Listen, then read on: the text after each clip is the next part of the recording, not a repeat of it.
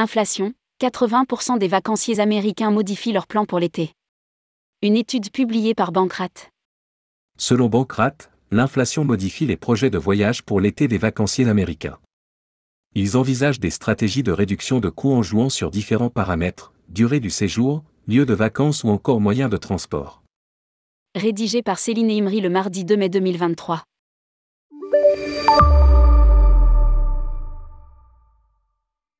L'inflation pourrait-elle changer les plans des vacanciers pour cet été? Oui, selon une étude réalisée aux États-Unis par Bancrate, une société de services financiers aux consommateurs basée à New York.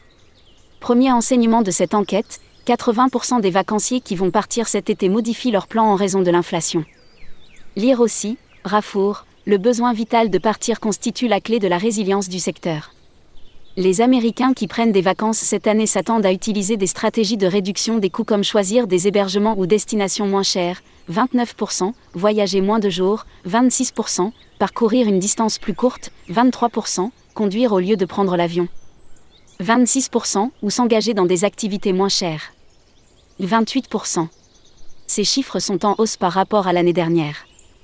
Près de 63% des Américains sont susceptibles de prendre des vacances d'été cette année.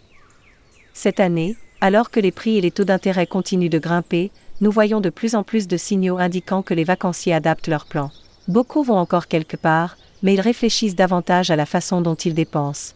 Précise Ted Rossman, analyste principal chez Bancrate. Selon Bancrate, près de 63% des Américains sont susceptibles de prendre des vacances d'été cette année, soit un point de plus par rapport à 2022.